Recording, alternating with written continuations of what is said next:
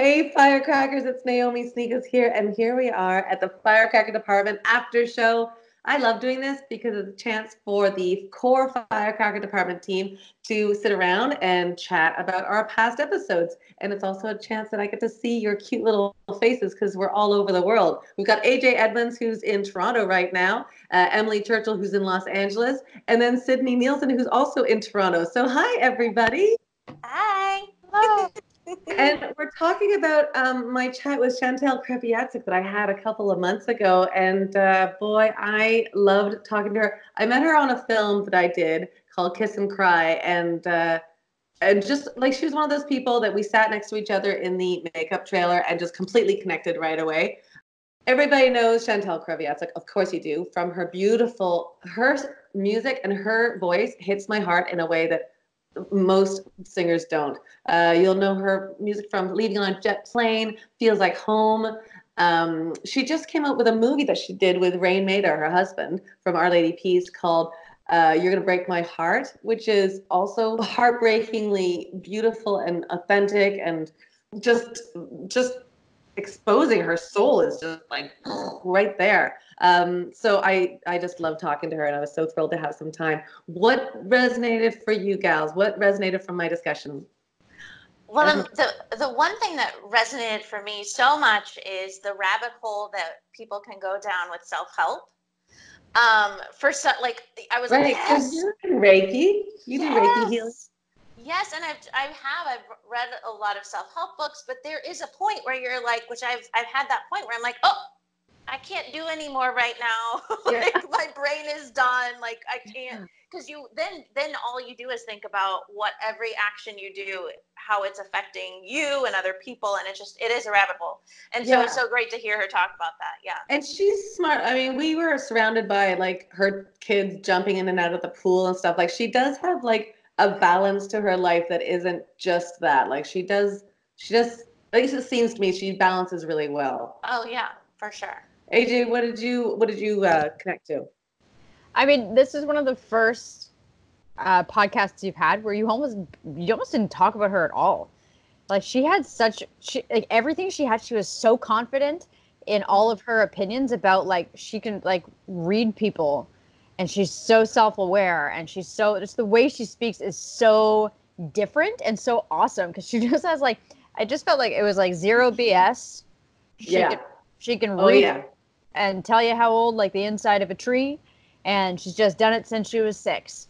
And I love it's so it's such a cool thing because she's not really she's a bit adjacent to our world, right? Like all of us are sort of in the film theater space and she comes from music which is still, of course, a, a huge art form, but it's a very different process and a different sort of like defense mechanisms you have to be employing to be different than other people. Yeah. And it was just like I as I almost couldn't even understand what she was saying at the beginning because I was so taken like aback in a great way about just how confidently she speaks yeah. about everything. It was such a cool way to like really listen to her thoughts. And if you follow her on Instagram too, she is just like that. She's just an open book and as you said, no BS. Like she's gonna just say it like it is. There's no there's no pussyfooting around anything that she wants. She feels in her heart. Yeah, Sid, what do you think? Yeah, she well literally she's like, no, I don't have any fears. No, I don't. Uh, I don't do that anymore. And like, hi, it's a podcast, and I brought chips and guac. like, just no, no no question about anything. She just knows exactly what she's bringing and she's got it. And I just like even you said AJ the the way she speaks like the I wrote down like my dysfunctional background, which like people might call like I don't know baggage or like some like other like weird like I just the pursuit of awareness and like my job as a human oh. earthling, like not even as like a woman in this space or but like literally my job as a human on this earth yeah. is like it's such a great way to like look at things and i just like her perspective is super unique and was like really awesome to hear i think if you're an empath and you naturally want to take care of others and you're very conscious of how what you say affects those around you you you would find perhaps her approach to conveying information a bit jarring. Uh, because it, it is definitely it's very forthright. As women i'm not certain there are a lot of us that are okay just going straight for the jugular if you have to, or being un, unabashedly to the point. You know, we apologize a lot. And she, in her music, in the way your podcast went down, like even hearing the two of you talk, I could tell in your voice that you were like, "This is a new type of Yeah. individual." Yeah. I'm I'm Yeah. here for it. I'm here. Well, I But- second guess myself. Like I- I don't see her second guessing herself, and Yeah. and maybe she does. That's but- crazy. Yeah, it's wild. Like I just even like you know I I try to make sure statements and decis- decisive movements, but at the same time I'm I'm full of like second guessing too. So I mean that's my human side. and she really she seems to bestow that upon others in the sense that like like her she said her third born is religious so I, I don't know what what if the rest of the family is religious but that phrasing makes me think that this third kid was just like this is i i would like who chooses like that just seems like such an amazing thing for a to support that they're like okay we'll go to church with you on easter because Yeah. that's what you want to do and the fact that that's what they want to do is just like such an such a amazing like mind that that she's like i guess birthed bread bread Yeah. built yeah, no, you're right. You're right. She's very much like, where are we going to take this? And even like with her relationship, she's really, you know, she's really transparent with it, uh, especially in that movie. And they're just like, they're just walking the walk as far as relationships go, too. Like, I'm just, I'm in awe of that kind of bravery, I think. Yeah. Any other thoughts? Yeah, I mean, the piggyback on all of that, the uh, self awareness that she had, and I, she did say, I don't want to quote per se, but she said something about being self aware gets you out of victim mode. And that is my, I, I don't know if I'm an advocate yet, but I so want to be an advocate for that because we all have those childhoods that are rough, right? But it's made us who we are. And Yeah. if we stay in that victim mode, it will eat you alive sometimes. So I think that's a huge, huge positive thing to get out of this is that you be self-aware and don't be in that victim mode because it it will bring you down if if you stay there. Yeah. AJ. I I I do think we we have to be cautious though because uh, for people that had childhoods that weren't traditional or perhaps were a little more victimizing for young kids, they are more self-aware by the time they get to their 20s. Mhm. Hopefully. There there are a lot of people who don't start hitting those road bumps and and life chaos until they're in their mid 20s or early 30s. And so when we talk about getting out of victimhood and, and being self-aware, we, we're making this assumption that we all were on the same journey as children, and that's Right. simply not the truth. Um, and I think that is perhaps why she is so forthright and no BS. Is I you know she started this when she was a teenager, Yeah. and you know she, if I make a quick assumption, she was probably in the early 90s Yeah. which still, you know, there wasn't a big place for female solo artists in the 90s and early 2000s. You know, she had to be so hard with her opinions. That's that's what that's what built her. You know, a lot of us haven't had to face that, and so we aren't as self-aware because we've never had to be. Yeah, I mean that's I- I when I I had cancer when I was in my 30s and I remember that like woke me up so much because before that I didn't really think I, I guess I didn't know about trauma as much as I was I had to live it after that. Like I just kind of existed with like, oh, you know, there were some dips in my in my childhood and stuff like that, but not like that. Whereas like, you know, somebody like her who went through, as you said, like the industry early in her teens, but also she dealt with some pretty serious things as a kid, you know, that that self-awareness just gets introduced earlier. Yeah. What else? The th- that just makes me think of my it's come up before but one of my favorite shows is crazy ex-girlfriend. And there's a song uh, that's essentially it event it's about it's called what you missed while you were popular.